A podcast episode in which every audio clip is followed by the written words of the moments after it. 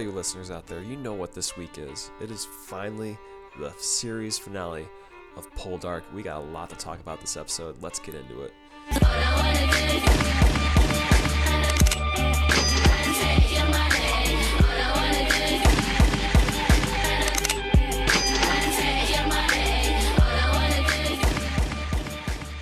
And it's the end of the road with Poldark. How you doing, Corey?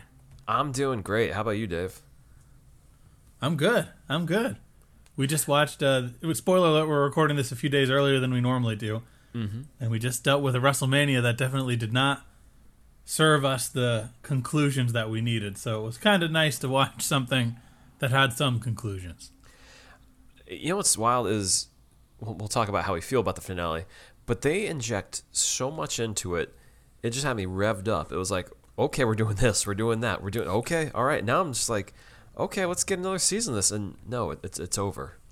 We've reached the end of the line for Poldark right now, unless we read the books. Yeah, but this is this is totally off base from the books this season, I believe, right? Right. It's not based on upon any book. The only thing that they So had to work to, to- do was to connect the dots of Ross becoming a covert op by the time we see him in the next book. Which Sure. is, I think, what this entire episode is concerned about. Yeah, maybe this episode is like, look, we want to we want to encourage literacy, and we want people to read more. So if we just set this up so it leads into the later books, then then we're fine. so that's what we have to, to deal with today. And uh, I'll beat you to it, Dave. There's no other news going on out there. It, it's dry times for every other show that we follow. It doesn't Uh, help. that there's mo- one piece of news though, Oh, yeah? one piece of Hugh Bonneville news, Lords of Grantham uh, adjacent news. Tell me. Fill me in. Paddington's going to Peru, baby. The bear? Starts filming in July. They're sending him down to Peru? The darkest Peru? Paddington number three, Paddington in Peru. Who knew? Okay. Uh, that that's good. That's heartening. It's been it's been a long time since the last one. It's been about five years. Yeah, I wonder if this is like a COVID related, like this would have happened earlier, but it's so far down the line. I think it's the, the the first two films elevated the profile of the director so much that he had too many other opportunities that he couldn't turn down, and also I think they just ran out of ideas for Paddington that team. So I feel like this going to darkest Peru is where we got to go. So I, I guess so. Although he's known for his time in London, but yeah, yeah, we got to go to Peru. we got to. I mean, we've we've spent two movies in London. We mm-hmm. got to go back. We got to bring the the Londoners to where the Paddington is from. Who is he going to run into in Peru? Paddington Bear. His father. Who plays his father? Oh, that's a good Jim Carter. Oh, that'd be nice. Yeah. Better not be Idris Elba. It'll be Chris Pratt who plays his father. Make it Vin Diesel. My son. I mean, well, I guess it can't be a Brit, so it's got to be someone, maybe Pedro Pascal or something. Who's a, a famous Peruvian? That's a good question. Is, uh, forgive us, Peru, for not knowing uh, more Peruvian stars. Okay. I wonder if the whole gang is going to be in for the whole movie, or they're just going to sort of first act and get him out. That's a good question. I don't know. Maybe we should get uh, Ross. Get Aidan Turner to show up as his father. He's he's sailing the seas, huh? as a human with like prosthetics. I mean, if he's just Ross Poldark, the number of kids that he's had, why not? He- He's you Oh know, yeah, we'll get we'll get to that as we go. some descendant. Yeah, we should just get to this episode though. We should just get to this episode because this is a It's packed. it's the it's the last one and it does not feel like the last one. Like you, it, I want more. it's like they're just rearing up to go, or they just realized, oh wait, there's a lot of story we had to tell, and we spent most of our season with this Ned De- De- Despard character when we should have been doing Yeah, maybe this. When we as we get started, I will own up to my mistake. Kitty and Cecily gone. Though net, seemingly they bring her up and they kind of trash like uh, you know without spoiling much. At the very end, they're like, Jeffrey Charles, th- this is what your future's gonna be like, and you're gonna get over Cecily. Like, what? what Yeah. kind of storytelling is that for the last season to tell him to like forget? Like, it's not a big deal. You're gonna be over it and uh, soon enough. Well, I mean, long story short, let's just cover the low hanging fruit here, which is Jeffrey Charles. He doesn't have much of a plot this episode. Yeah. It's really at the end he says, "Well, I got back into the military. They just let me back in." Uh, I thought I mean I thought for sure he was going to inherit his his father's house. I mean, he could, based on No, he going. didn't.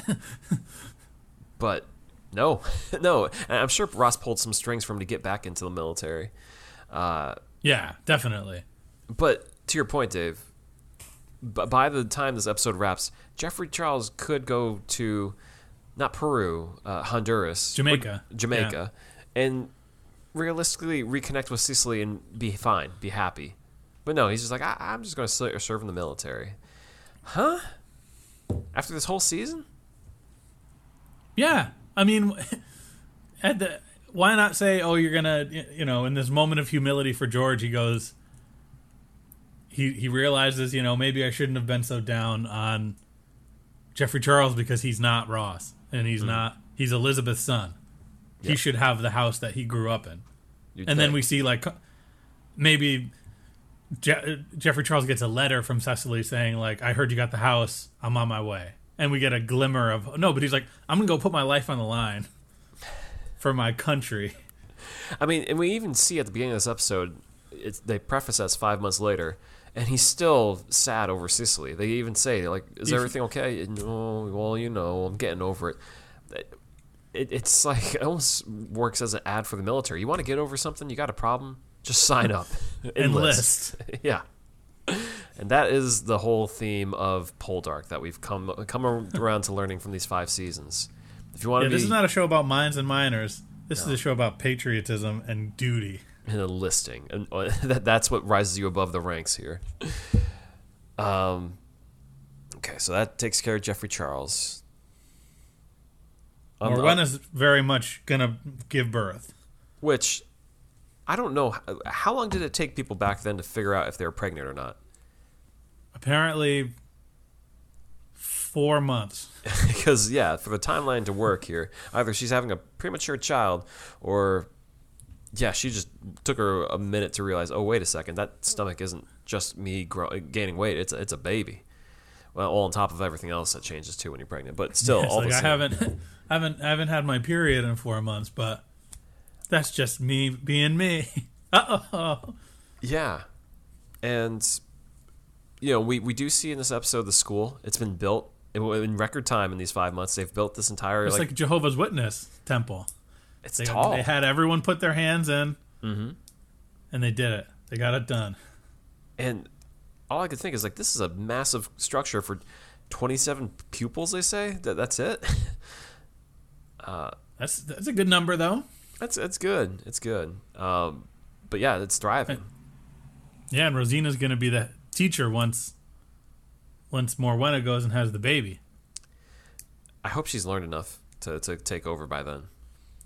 Morwenna seems to either not care enough or she's like, "Hey, you actually are smart," or she's like, "Nah, I'm done. I'm cashed out." Yeah. Yeah, I mean, Dave, you, you recall when we had substitute teachers, it was just coasting while, while the real teacher was out. So I think that's what these kids are in store for.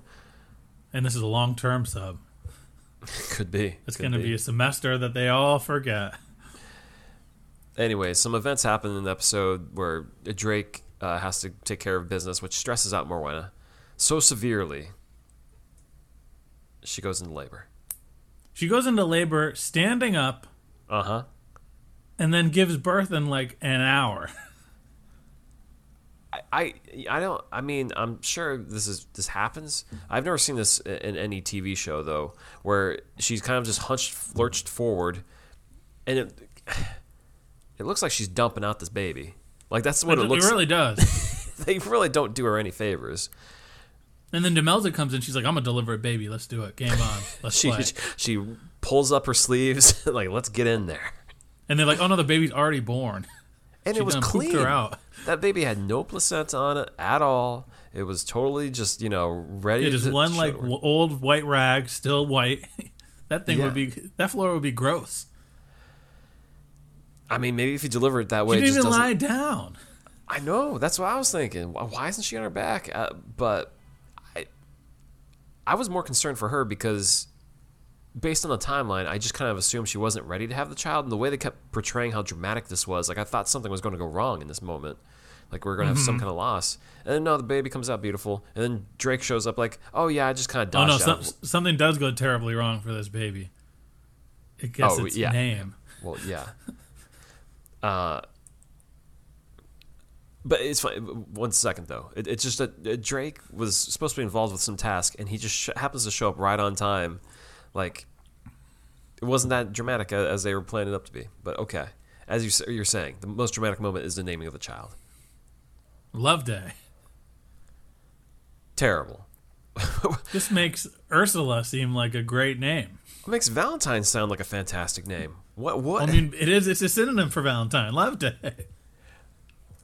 and the and, and maybe it would be better if it wasn't so clumsily laid out where man what a day what love oh that's a name loved what That's what you get for letting a like a simpleton like Drake Carne name a baby. the fact that Morwenna Your brother's a it- preacher. There's like a gazillion half decent biblical names you could have used. Mm-hmm. No, Love Day. she's going to be so bullied growing up because of that name all these kids are going to be friends because they're bullied for their names growing up that's what's going to happen Yeah, well, Ursula, Valentine, Clowance.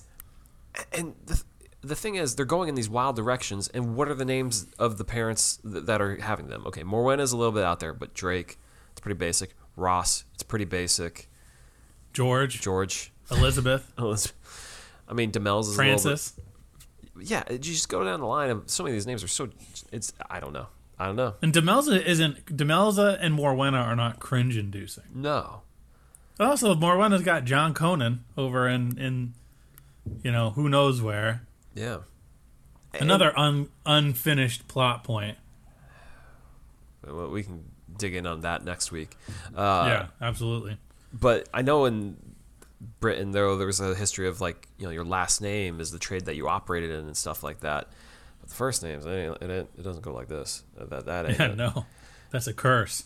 But they have the child and that that's their happily ever after. Them having a child. Yeah, seems like a very linear season for them. Yeah, for the most part, him just saying like "let me in," and she would be like, "Okay." Well, no, she did stalk Fine. that child for a few episodes. Yeah, yeah, I guess there was that, but not much. Yeah. Uh, so Sam, or uh, no, no, yeah, Sam on the other side of the coin.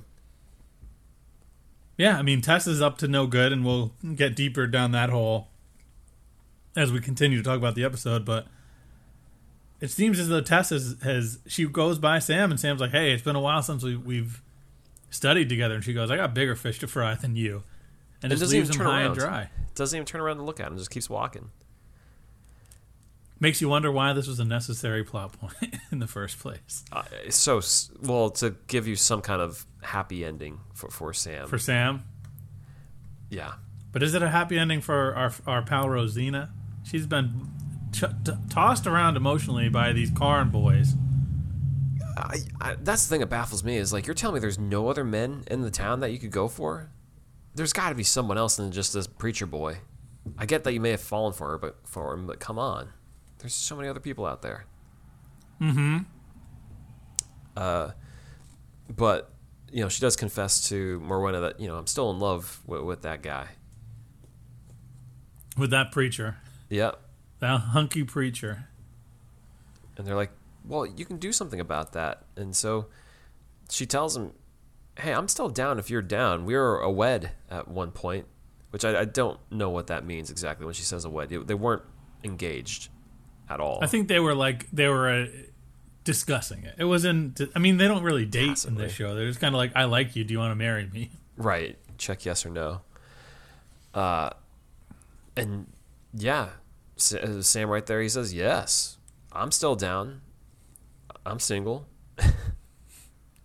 Very single. And before you know it, they're married. Well, yeah, yeah, they- yeah. That's They're- that. they're That's the sort of run last scene of all the people on, in Cornwall. They're all celebrating them with the flowers. I assume that's what the flowers are around them and everything. Yeah. Unless it was like an engagement party, but No, they're getting married. Sam Sam wants to knock some boots. I do like the one moment though where like R- Rosina walks by and then Drake kind of like punches his brother in the shoulder like, "Hey, check her out, man. Welcome to the club, bro. I almost married her. You do good to do the same." It's like I almost if it wasn't for, it wasn't for uh, More one. Ossie Whitworth kick, getting killed or whatever happened to him, getting hogtied. Oh man. Well, good on them. Sure. I thought I, th- I thought Sam he acted pretty well this episode. He had a, he had a grin on his face, like as if he knew something's going to work out for me. God's got my back. Yeah. Yeah, it seemed like the well the other scene where we see him I guess, you know, keep beating around the bush. This plan that Ross has in play mm-hmm. when there's the big reveal that like the second unit is the Carne Boys and Zacky. I'm like, Sam is in on this? What? Yeah. Domestic terrorism, or, or trying to avoid that, I guess. Okay. Uh, good to see Zacky getting in on the business here in this episode. He just gets like one or two lines, but the dude is so pumped up to be there. Oh, he's and you see him. It's like, yeah, Zacky. yeah. Woo!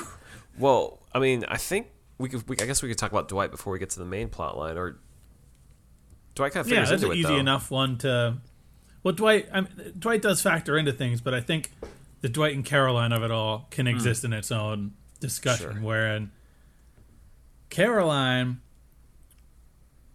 she basically says that she she has some doubts in, in Dwight as a you know a trustworthy partner Yep.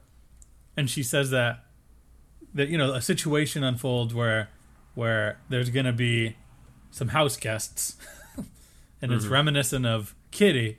And caroline brings up the fact that she thought that there was a romantic relationship between Keeps kitty and dwight and I, I mean pretty baffling.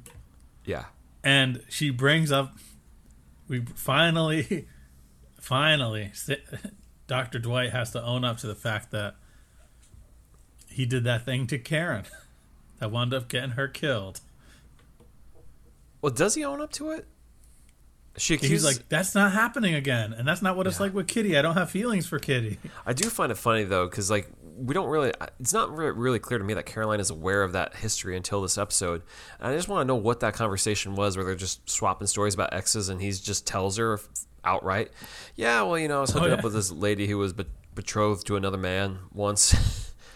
and uh, and then he killed her. And then he ran away with the help of my best friend ross. But you don't have to worry about that, Caroline. That's in the past. you wonder if caroline's like i was like i mean i feel like caroline was a party girl so she might have gotten a you know had a friend or two. But at the same time this is the early 1800s i don't think so.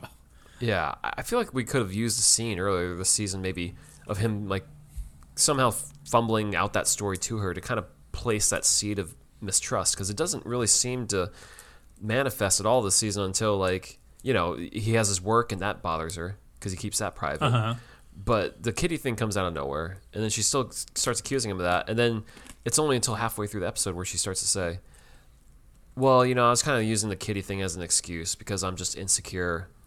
Yeah, you know about Yeah, after she holds um, love, love, love day, Yep. she says, "I realized I closed my heart after we lost our last kid, mm-hmm. and I was afraid to open it back up. So I blame the fact that you slept with a woman who wound up getting murdered by her husband as a reason to keep you at an arm's length." Yep. And th- that that is that. So you know, Dwight pretty much promised her, "Is like, we'll we'll be done with that, okay?" That only happened the one time that the Yeah. woman was murdered because I was man. sleeping with her. And so they're gonna, and so they say, you know, we had we tried to have the baby one that one time. It went sideways, didn't work out. Well, what what are we to not try it again? What do we got to lose, really? What, let's do it. Let's give it another go. They have a really nice conversation about why they're emotionally detached and they seem more like friends than than Yeah. partners. Mm-hmm. So that's a. It was a nice moment, nice closure to why Caroline's been a little funky around Dwight the whole season. And they're closer now. They're they're ready to give it another shot. Yeah, definitely. although it's so funny because like the fact that they were talking about trying to get her pregnant and everything, I thought she was already pregnant on the show just based on her looks and stuff. Uh, she, Yeah, I thought that reveal could be coming at any moment. but then I just look up and I see that the actress was pregnant at the same time, and it's like, Uh, what okay. a missed opportunity just to say she's pregnant and then like show the baby. Especially bump. when you take the the story into your own hands. You're not going off of any source material. and yeah, exactly. And, and to my eyes, she also looked visibly pregnant the past two or three episodes. Uh-huh. I don't know what they Yeah, were like the trying to. doctor, you should have been like, "Hey, hey, man, Yeah, you're pregnant. just look at her. I've seen this before." She has that was her third child too. The actress. Wow, Yeah, still got those long arms, lean arms. still got them. So, anyways, kudos to that couple being happy. Mm hmm. Which I think leaves us just pretty much the meat of the episode. Which is the Ross of it all, right? The Ross of it all. He's been deep undercover for five months, being emotionally negligent to his wife, to be on the level with this French guy. Uh, Roscoff. Yeah. But like again, we, we've seen uh, him say this so many times over, which is just like he would never lie to Demelza again, and yet this is him lying to her. And I understand they go to great lengths to try and justify it, but at the same time, mm-hmm. really, Yeah. Do you have to do that for five months? yeah.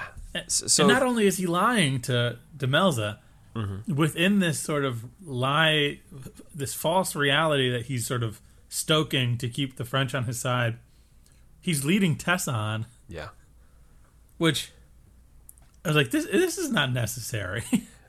so they did a good fake out there of like they do the five months forward and then ross is entertaining tess and i was like what is going on here? And now to preface this all my mom watched this entire series. After we started covering it she was like oh i'll watch that and then she just watched the whole thing. And she's Uh-huh. been emphatic the whole way like i like the show. I didn't like the ending. I didn't like the way they wrapped it up. And so when i started this episode it was like oh oh is this actually happening? Is this why she hates it? Because all of a sudden ross is just with tess out of nowhere? Uh, they had me for a second there uh, until demels is listening in i was like no.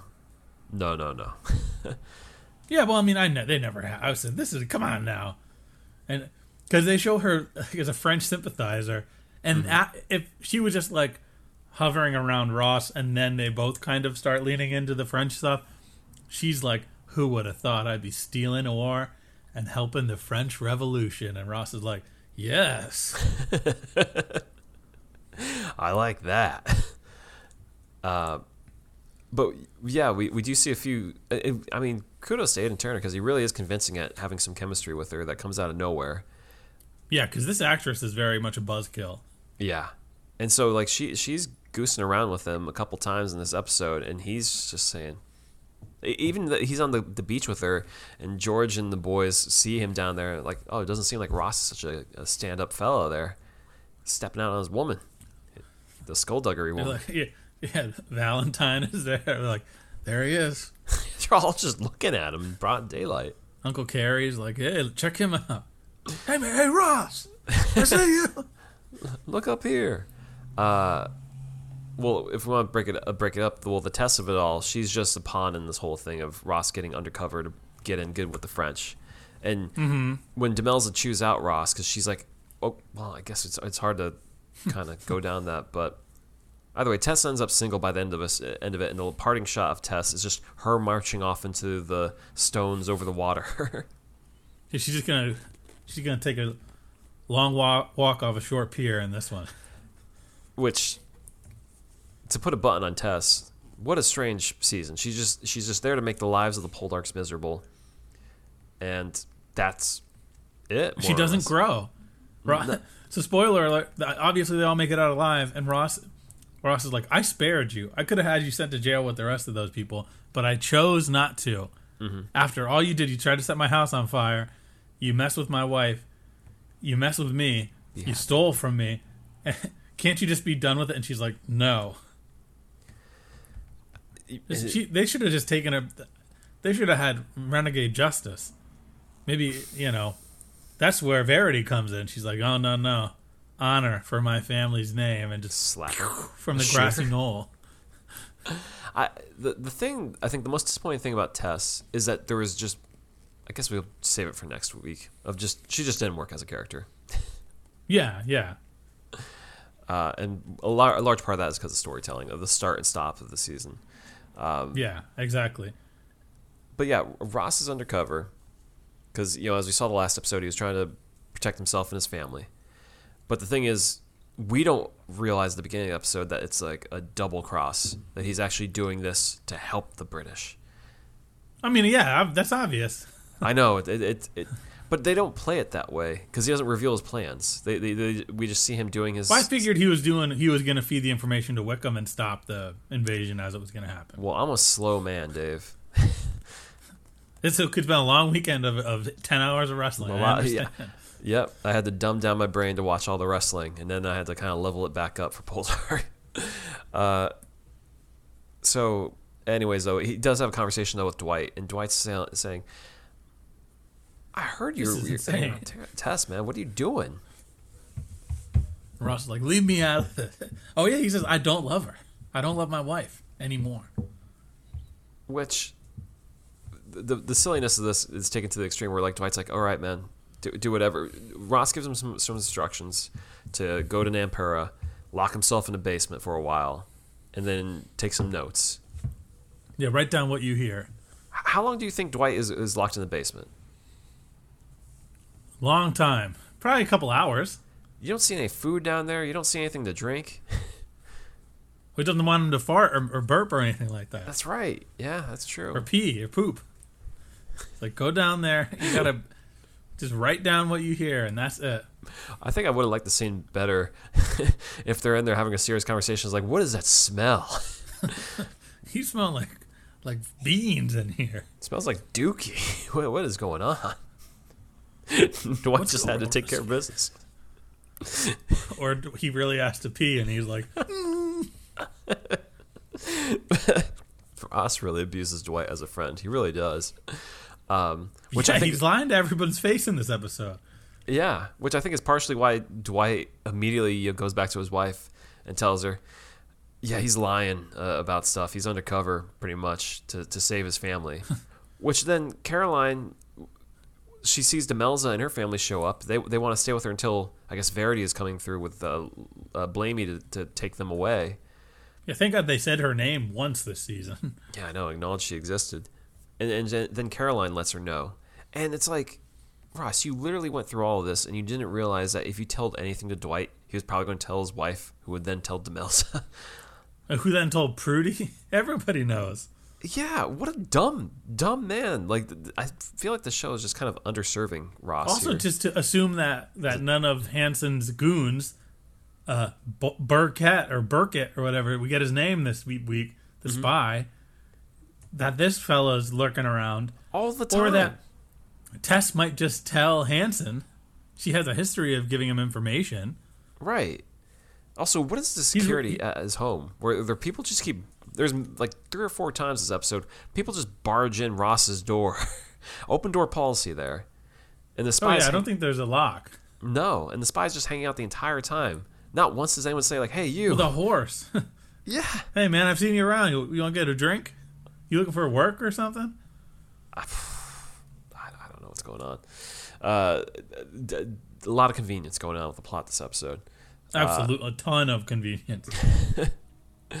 So yeah, Ross the, the dummy gets played because yeah, Demelza immediately figures out what's going on and comes back to him and says, "You didn't think I was not going to find out about this?" Well, she doesn't quite do that. Right. Well, no, she she. Well, I, I guess I'm jumping ahead a bit. She does have a scene where she gives Ross the opportunity to come up and fess up about Tess, and he doesn't. Yeah. Well, th- and similarly to Dwight talking about Keren, they feel the need to bring up Hugh Armitage and Elizabeth again, Yeah. just just like one more time for old time's sake. It's like, just don't waste our time with this. Uh, but I mean, that did sell me a little bit on like what is Ross up to because he's really making it hard for Demelza right now with her infidelity. Of all these people in the show, uh, Caroline, Dwight, Prudie, Demelza, I would just go right to Demelza first and say, "Hey, I'm deep undercover. I'm not going to do anything bad, Yeah. but I might have to do things that are like bad adjacent." And, and then Demelza still shames Ross because she's like, "Well, you're hurting a, a poor girl's heart." And it's like, he's like, "It's Tess." She's evil. She's she's from hell. All the same. well, Yeah, but Demelza said she pities Tess. Tess tried to burn your house to the ground. yeah, you you you'd think uh, she'd know better. Uh, so, anyways, though, I forget. This all starts to jumble together, but So George tells Hanson and um, and Mercer, Merceron about this, and they're like, "This is just the information we need to have him hung." It's fantastic. by the way, This is all perfect. they're hanging around Cornwall. There's even a scene where Ross is saying to them, "You guys are just going to keep hanging around here. you don't Like, want to is leave." your problem with me? It's just at the local bar. You know, they're all just hanging out. yeah. And so George tries to, in, or rather, George. So what happens is this general comes from France. Yeah, That Ross's guy, uh, what's his, what's the general's name? Toussaint. yeah, Toussaint. General Toussaint comes from France to meet up with Ross. Yeah, I think he's high-ranking general. Mm-hmm. Whatever he is. He comes and this is where Dwight takes those notes about what the Mm-hmm. what they have. And then he sends this in an envelope to give to Wickham in London. Yeah. It is then intercepted Mm-hmm. by Hanson and Merceron and George, who then read it. And George is like, "Well, oh, our whole case against Ross, we're gonna have him hung as being a you know treason, and and get him just like we got his boy." And but now you know he's on. He's one of the. He's a patriot. He's a true hero. We've we've messed up. To which Hanson and Mercer are like, "Who's to say they have to find out?" Yeah. We, we could we can really use this uh, to our advantage. And why does this, this paperwork smell like piss? What what, what happened to this paperwork? It's got a little turds like he had to wipe his behind with it. Dwight was down there for at least five or six hours, unquestionably. the last sentence is, "I'm sorry for the mess on the paper." Please deliver to Wickham immediately. While he the, tipped the horse dri- the rider very well, saying, "Apologize for the smell." oh man. anyway, So these guys, regardless of the smell of the letter, they're Yeah. like, "We need to triple cross Ross or what, however you want to do it. Mm-hmm. We need to go tell Toussaint that Ross has been a snitch. Yeah, He's been a double agent the whole time." So then they just go to do it. right. So Ross has Toussaint over, and they're talking about plans of, you know, what the invasion's going to look like, what they're going to get up to, and they're even kind of bonding, like, oh yeah, I like swords and stuff. Oh, me too. They, they actually seem like they're getting on well. And then Merceron walks in. Well, then Demelza comes in first. oh, Hanson walks in. Oh uh, yeah, Demelza. Demelza. Yep. Demelza comes in and she's like, "Oh, you're you know like," she kind of subtly flirts with with uh, Toussaint, who or also has a Toussaint, conversation with Ross about how cheating is great, mm-hmm. and like why be faithful to your spouse. Yeah.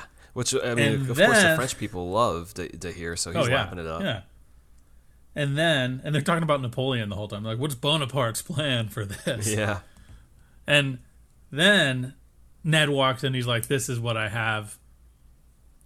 Like he was gonna snitch on you the whole time, and then Guns akimbo. like, he's got oh, two, yeah, two Ross- pistols. Ross is like, "You got me, you son of a gun! I, I can't believe you did this." And then uh, Toussaint's like, "All right, let's, I'm gonna kill you." And then Demelza is like, "I hate his guts. Make him suffer. My, kill, make it serious." And then uh, Hanson's like, "Can't we just kill him real quick, please?" Desan, no, he wants to have fun. Yeah, yeah. And it's like, Ross is like, you know, this guy's not like a French sympathizer. He's just a greedy SOB. All he wants is money and he wants to his reputation to be whatever he wants. And, you know, so yeah, Ross gets a little moment and they're like, all right, fine, we'll have a duel Mm-hmm. with swords. I mean, because that's And what I they was like- bonded over just like five minutes ago. Yeah, you know, it's story clues. I, this is good breadcrumb storytelling because how many times do we see Ross training with Ned this season on sword fighting? A couple times. Yeah, mm-hmm. So he's ready to go. and in true, you know, they have a sword fight in the the moonlight. Yep. Pretty good fight, barn. and Ross resorts to his fist a few times. I was so amped up to see that. That's all I wanted to see in this finale was Ross punch a guy a few more times, and the fact that he had a sword in his hand while he was doing it, even better. That's great. Yeah, good Ross, good good Ross fight in this one. And I do like that he he almost gets got. Like Toussaint could have literally murdered him, but he wanted to keep playing with him. He he liked having a sparring partner. Mhm. But he And- doesn't get to finish the fight. Hanson's just standing there with the guns the whole time. Just can I shoot yet? Can I can I shoot the SOB? I just want to do it, please, Yeah. please. we get to the highlight of the episode here. But it's not Hanson that gets to shoot the shot. It's George. It's George. I, I was like, woo! Oh, man, I popped so hard. so hard.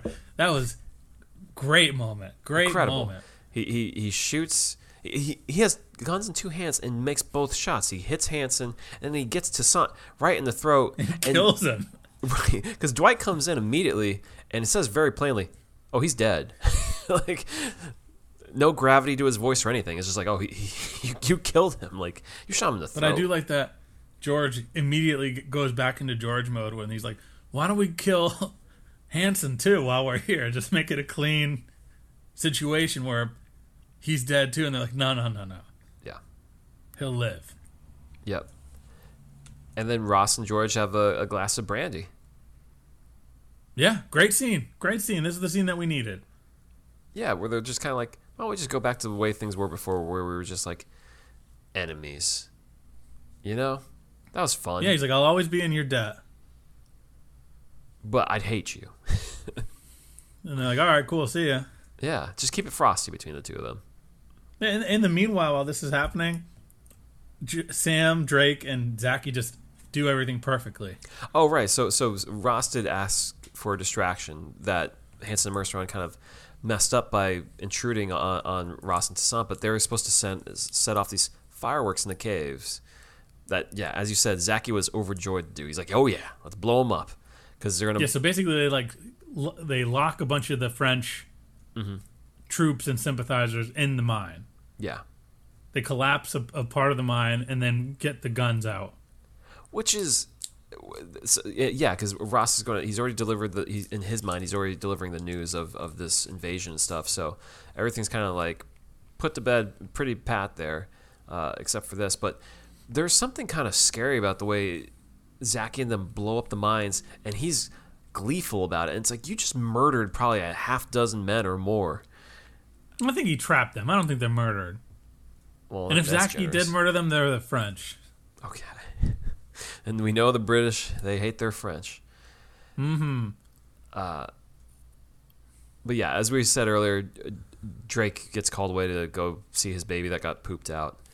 And uh, yeah, they I, they do trap him in. And so And I like that Ross and Demelza are like so hunky dory immediately after this like almost double homicide that happens on their property. Yeah. He's like, I can't believe you made this work so effortlessly, and she's like, "You well, you were doing such a great job. If I were Demelza, I would be like, you listen to me, Ross. You've been lying to me about putting your life on the line as a French sympathizer. You saw what happened to your friend last week, Despard, and you're still doing treacherous things with these guys around. Like I, I'd say, you're sleeping on the couch tonight, Ross. But no, Yeah. she's like, I'm thrilled. because they have to rush to the resolution here in the episode. Uh, mm-hmm. But yeah, I mean everything is pretty much corrected. The the he he has Hanson you know give him back the letter so it could be sent to Wickham, uh, and yeah, he's got them by the neck. He's he's gonna just make sure they're in jail or whatever. Yeah, and Wickham is like, Wickham basically says like, well, you've done what you can, but it's not enough. I'm gonna need you to do more. And then it's like, I really don't need another ten minutes of this episode. Yeah. but it keeps on going. Where like, how are we going to get Hanson and Merceron? It's like, well, if the big government can't do it, maybe the small government can. Mm-hmm. And I'm like, are you kidding me? This is so stupid. and they're both standing there in their nightgowns, oh, billowy, large nightgowns, and uh, Getting getting arrested for possession of illegal brandy, yep. But they'll, they'll and then yeah, the judge is like, "This better be good," and they're like, "You know who we are?" Mercer's like, "I'm a magistrate. I'm going to get us out of this quickly." And then Ross is in a chair in the same room. I don't know, like, what is going on. He's like, "I have a list of all these guys' crimes," and he says, "Oh, they're going to be in the Truro jail, jail for a couple of days at least." yep. So th- And that's, all we all we get for them. great. uh, and the one thing about just going back to the Wickham piece, he's like, remember how I told you earlier this season about being a covert op? Well, yeah, rev- revisit that. The, the way he calls back to this thing, like, oh yeah, we're supposed to remember that happened. Yeah, but I, in my head, I thought Ross was being a covert op the whole time, trying to get these French guys. It's like, no, you that was a side hustle you did just to redeem your name. Yeah, and, and the the Ross and the Bells of all, yeah, she does forgive him immediately, and then they make love. It's like you know everything's all set. Uh, Uh huh. also, yeah, we, we did we mention that Prudie knew the whole time too uh, that everything was going on. Well, I think she knew at the same time that Caroline did. Yeah, it's like man, they really dropped the ball on doing more with Prudie. Loose lips here. where was Garrick, by the way? They met Garrick is Garrick is in the shot when they're at Dwight and um, Oh, really? Dwight and Caroline's house. You see Garrick is there. like there's like the perfect shot of the the Clowance and Jeremy and Demelza and Garrick. And we see Horace gets a little love, a shot too. In this one, he's sleeping on the chair. Yep. So, uh,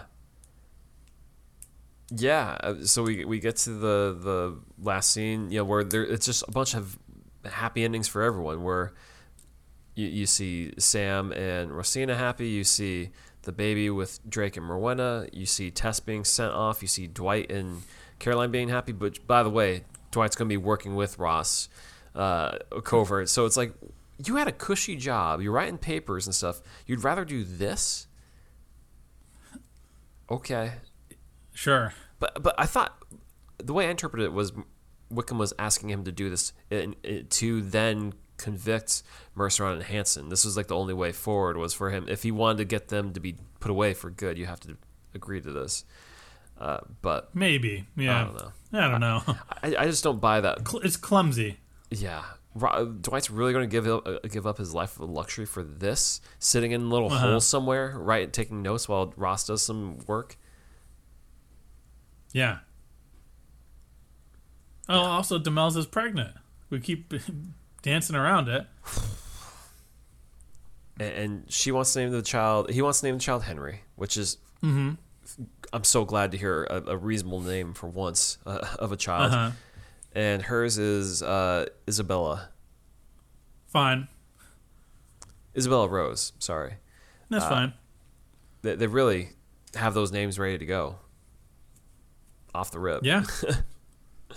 and they do their little poem about two hearts, one beat. Mm-hmm. And they send us packing. Yeah. And we also skipped over a few little things. Oh, by the way, the, Hen- the Henry and Isabella Rose thing is a is a wink and a nod to two children that eventually pop up in the book. So, Oh, okay. yep. All right. So Valentine wanted a mine. Mm-hmm. George wanted to joke joke gift him Wheal Leisure. Yeah. And then at the end of the episode, George comes and says, "Hey, man, I'm leaving my house," which is where I thought he was going to say, "I'm going to leave it to that bum Geoffrey Charles just because I don't want it anymore."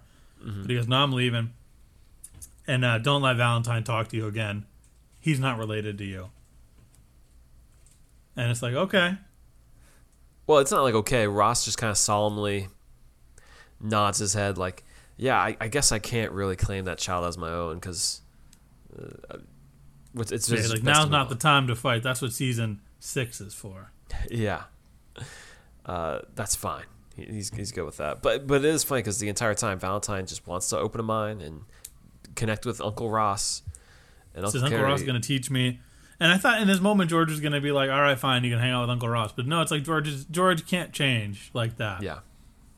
I And there's the moment where, where I think where George and Ross are talking when they're having the brandy, where George is like, Ross is like, you know, I will owe you forever, and that's just like that's just what it is.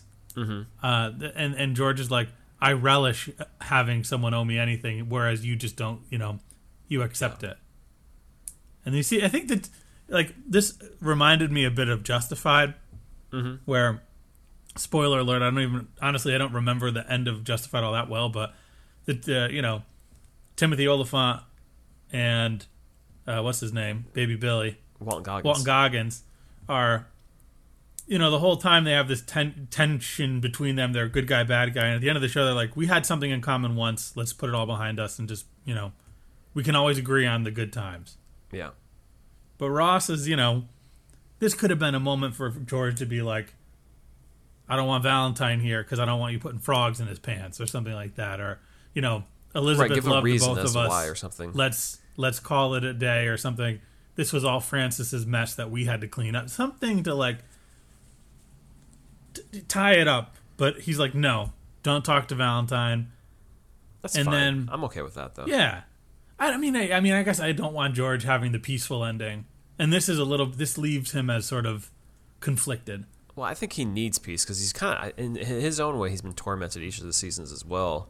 Just you know, trying to make the relationship with Elizabeth work, and just you know, Ross being eh, always up in his business, even though you know it's partially himself to blame. So I'm fine with leaving him contented for whatever for whatever it's worth. Um, I did Yeah. like the moment early in the episode though, where he's ta- talking to Uncle Cary, and he's like, "What better thing to do than to leave a mine that belong, you know, to, to uh, you know, a relative of Ross's that he'll never get To to, have boy. that he wants." And then the way Uncle Cary laughs, where he's just like, Uncle Cary has a good time in this episode. He's like, I'm just here for the ride at this point. "Oh yeah," he's laughing it up the entire time.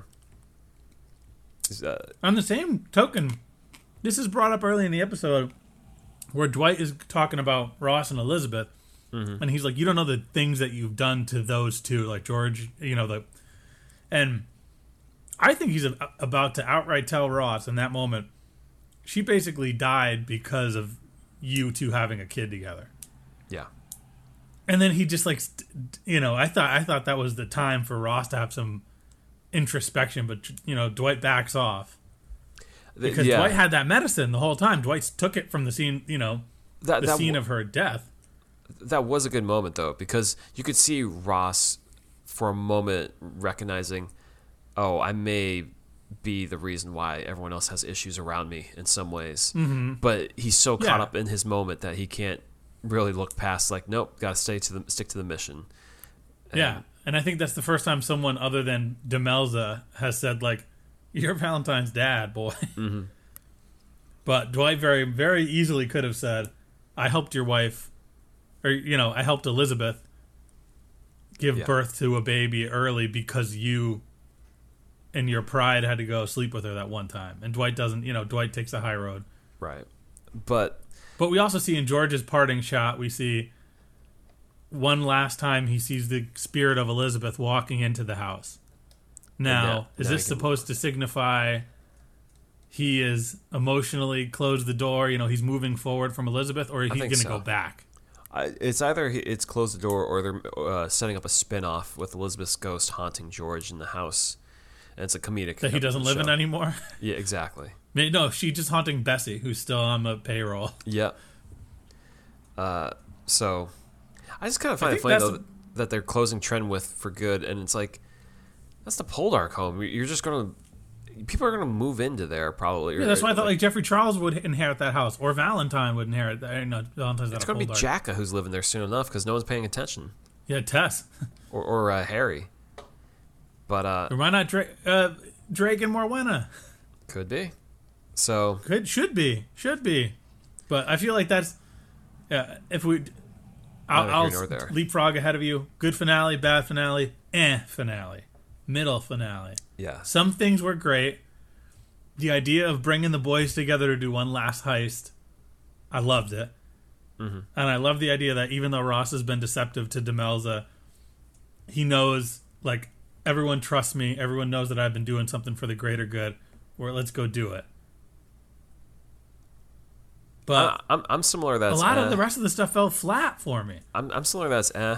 Although I disagree even more on the the Ross side of things. I feel like this entire episode is out of character from him that we've seen thus far. That he literally, Uh-huh. it, it really just kind of reduces him to having learned absolutely nothing over the course of five seasons. That he's going to continue lying to Demelza yet again. And Uh, get away with it. Right. Think that his plan will work. Mind you, he literally gets almost knifed. The gun is pointed to him because he's made the wrong choices. Like it- he's straight up made Uh-huh. the wrong choices. It's only the Deus Ex Machina of George walking in or Demelza saving him f- again that he's able to get out of this. He doesn't learn. It, it- they make it seem like he learns nothing, and the show ends with him marching off to keep doing his own thing, even though his own With child is, is going to be born again, or another child's going to be born. It's just makes uh, Ross seem like he hasn't evolved at all over the course of five seasons. So it makes me wonder, what have I been have I been watching exactly? Uh-huh. Uh So it actually yeah. makes the show worse. And none of them. It, it, it's kind of like Seinfeld.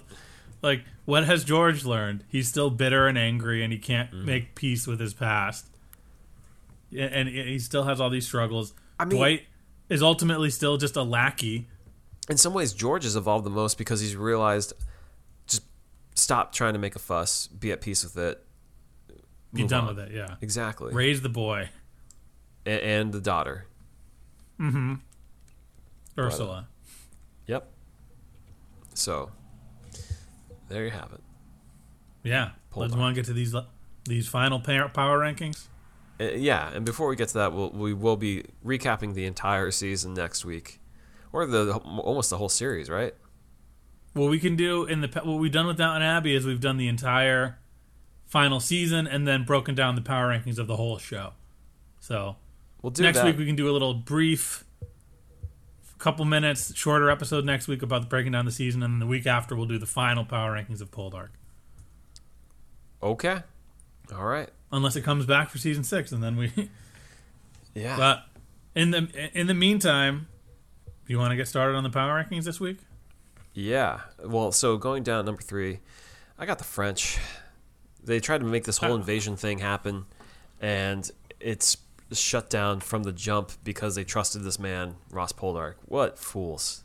They really did not do it right. Yeah, didn't here. they didn't they check his LinkedIn? Like he doesn't have a good history right here. Yeah, just because he talks ill of the, the royal the royal crown doesn't mean he is actually a, a negative Nancy on on royalty. Come on now.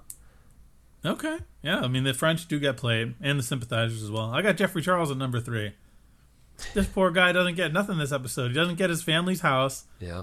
He he has to go back to work. The girl doesn't come back for him. Everyone around him tells him, forget about the girl. Like, have we learned nothing from these period shows? The girl's going to come back. She doesn't. That, Geoffrey Charles is a victim of subverting expectations in this episode, and he does not. Des- even this poor version of Geoffrey Charles does not deserve this ending. Uh, Yeah, I, I guess. I, I mean, I, I don't know. I feel like he's a character they've always struggled to elevate throughout the series as being a more important player than he was. But Uh huh. yeah, eh, oh well. he's not on my ranking. Spoiler alert. Um, Okay. Number two, I got Tess. I got Tess at number two as well. She's dragged through the mud by Ross. She gets played thoroughly. Uh, and she doesn't end up with Sam. She had a good man there wrapped around her finger. Yeah, and she's given the uh, much like George, she's given the opportunity to grow, and all she can say is, "Why didn't you turn me in?" kind of thing. Yeah. She doesn't recognize the fact that this is an opportunity to turn a new leaf. She just sees it as like, "Oh, you didn't send me away. Mm-hmm. Why? Okay, I'll see you later. I'm gonna go cause Yeah. more trouble." So long, Tess. Hardly knew you. Uh, well, number one, it's Hanson and Merceron. Oh yeah, absolutely. These guys are in their nightgowns getting arrested. you can feel the draft uh, with what Hanson they're gets wearing. shot by George. yeah. I mean, these guys really thought they were above the law, but no, hmm they're all caught up in it. Yeah, And to that point, you can't escape local PD. what, what was Hanson doing here this episode? He could have gone, gotten away with his daughter, who he said he was going to go away with. He just couldn't let Ross Yeah. leave Ross be. And he, he mentions like, oh, she snuck away. Go get her. You're a, you're a gazillionaire. Yeah. You're really gonna let her live in peace in Jamaica? Did he say she snuck away in Jamaica? Yeah, she said he said she snuck away with um Kitty on that boat. Great. Okay. I mean, I guess it was that was a tiny boat. uh, we saw the boat, but Yeah, Cecily's not gonna adapt to that life. yeah. Dave, who's going up for you? Number three, I got George. Okay. The man, the man comes in just when we need him, and he has a, a slight baby face turn. Talking Yeah. about coming off of WrestleMania, this is a crowd pop moment. George says, "No, no, no! Like it doesn't matter how much I don't like Ross. You're not screwing him for money. I'm a lord. I'm a lord." And he Yeah. hits both of those shots. That's true. Well, and he's also doing it for the crown. That's what he really says. I'm not doing it for us. I'm doing it for the, the country. Well, at number three, I got Ross. He's a dummy this episode, but he still gets the job done. He still stops the French invasion. Okay. Terrible, horrible person, but he, he did the, he did his job. You know. Yeah, I got him. I got him at number two because not only he gets the job done, despite the fact that everyone around him, both the people that are like in on the on the the lark of it all, and the people that are spying on him, manage to screw. You know, like try to insert themselves into his situation. Yeah. He, despite all that, he gets through and he gets everything that he wants, and he's got another kid on the way, and he gets to go do more adventures. there you have it uh, on Ross. Well, well, number two, I got Demelza. Okay. Look, she saves Ross's hide there by by sweet talking the the French uh, captain, and uh, you know, she she's uh, pretty much there to help bring Ross to his senses every time he's he's wheeling out. So Mm-hmm. she's just good at what she does. Honestly, Yeah. Yeah. handy. And they And also that's why I have her. I have her at number one for all Oh, those okay. reasons. She's. You want to talk about how Ross is, has not evolved at all, aside from the fact that maybe she shouldn't be with Ross anymore. Mhm. Demelza's glow up of the show, despite the fact that she only has the one Fiona dress, she she has made herself um, the most vital and, and important person in Cornwall, in their little town, and the way she treats Ross, you know, she's like she has the the strength of will when she thinks he's cheating on her with Tess to get the family, pack their things, and get out of town. yeah. She's not abused by Ross when she finds out. She gets out. They really Uh, do and try out until she the, finds the- out the truth. They, they tried out the skullduggery uh, line a lot this episode again, just to remind you of where she came from. Yeah. Uh, but yeah, I mean, she she is the best, and you'll see that in the She is rankings the too. star of the She'll show. come up uh, at the top. But this week it, it's George, and I don't understand how you can't have George at number one. He literally saves Ross from getting murdered. Like, what more do you want out of? He also kills a man in cold blood. He also I tells think Ross. I think his his end is so blech But Dave, me. he tells Ross, Valentine's not going to see you anymore. And Ross just takes it on the lip because it's like, well, I owe this man my life. he's And then he's also telling Ross, I'm shutting down Trenwith. I'm not going to live there anymore. I know that's your family home. Too bad. It's going to be empty. Sucks to be you. I'm George. I'm going to go live nice Why? in my high life. Me? he starts slapping Uh, his uh, shoulders, floppy But he's not happy about it. I'm gonna go see a ghost one more time on the way out the door. George absolutely wins this week. He comes to his senses. To even he's almost more responsible for Hanson and Merceron being turned down than, than Ross because he's the one who stops their plans. Mm-hmm. Ross should be kissing George's feet, hundred percent. Well, I mean, he's beat him up enough times. I think Ross is like, "All right, we're. I'll, I won't hit you this time." You'd think though after that thing, he's Ross would be a little bit shaken. Like I don't want to get in a gunfight with this guy. He looks like he's ready. He's, he's got a good, uh, good steady hand there. Yeah, and we know he trained a lot Yep. in the past. He's ready to go. box- Boxing, yeah. George is back, man. This whole season, it took a while, but we got him back. You're, you're lying He to was- yourself to say he's below Ross this week, man. I think Ross ends the episode in a better place than George. It doesn't matter. what? Ross's in a better place. He's going off, leaving his pregnant wife to go He loves undercover. that though. That's his he's his dream. He literally says, you know, he's afraid of going, but you know, Oh yeah, sure. Ross loves it. he's a maniac. Um, And that's Poldark for you, a show about crazy. That's the people. show. Definitely. I was waiting, t- talking about going again to talk about Justified. The one thing they say in Justified is we used to mine coal together, Used to uh, and dig coal I together. thought, I thought that this this something would happen where it's like we're just a couple miners who love mines. yeah, they used to dig coal together. Nope, no mine well, talk. George never dug, Yeah, but yeah, there's there's so many things I'm not, that's not even coming to mind that they just didn't touch on this episode that they just kind of left dangling out there. But mm-hmm. we'll talk about it later. Indeed, indeed. but Dave, it was WrestleMania weekend. Yeah. Tell me, what's the highlights? What what should our listeners know about? I think what we called last week, I think Rey Mysterio versus Dominic Mysterio was fantastic. Incredible. He took his belt off Great and he whipped his son in the middle of the ring, and the crowd went Yep. wild. I wish I was making that up, but that happened. Well, his son is also a 25 year old man. It's not He's like a 25 year old man, and he was also telling his his mother to shut up in front of everyone. Mm-hmm. And I thought you know, you want to look at the women's side of things. I really thought on NXT the women's ladder match was awesome. Oh yeah, yeah, that was, that was a solid match. I think I, you know, in this day and age, the ladies are getting the opportunity to do things that historically they have never done, and I've never seen a women's match get that brutal like that. There was some real Yeah. like icky moments there that these girls wanted to throw their bodies around like the boys. And that, And the ending butt. too was heartwarming to that one too. Good Oh, yeah. callback. Uh, but yeah, what about um, you? Anything else aside from Rey and Dom? I mean, that was really the highlight. I wasn't as invested in any of this bloodline stuff except until last night, where if you follow wrestling at all, there's a huge contingent of fans today that are very upset because Cody Rhodes lost to Roman Reigns, and part of that is just because Roman Roman's been the champion for three years, and we're all sick of seeing it. And Cody may have not been the right guy to take the belt off him, but the thing is, the story they told in the match did not align with the narrative, which is like, oh no, he's earned it in this match. He should be the one to do it, and then they just made the wrong call, and uh, we have to sit through another long match of Roman getting his butt beat to finally drop the belts to someone. It's it's, it's exhausting. This this is why soap operas are really test patience at times. so we're we're two for two this week as far as disappointing finales. Hundred percent, hundred percent.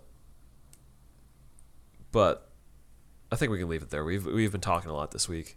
We're over an hour right lots now. to talk about. And next, we'll we have a lot more Poldark to break down. yeah. You know, we're gonna do this. We're gonna send this ship off in the best way possible over the next couple weeks. Yep. And you know where to find us. We have a Patreon with some bonus material out there and our Lord's Grantham Lounge access. You can find us on Twitter, Facebook. Hit us up at Gmail, uh, Instagram. We're out there. You can leave us five star rating and review if so choose on our uh, podcasts. Uh, where anywhere you where you get your podcast, man, my brain is fried. And uh, also, we have our Podbean website with all our episodes out there as well. All right. Thank you all.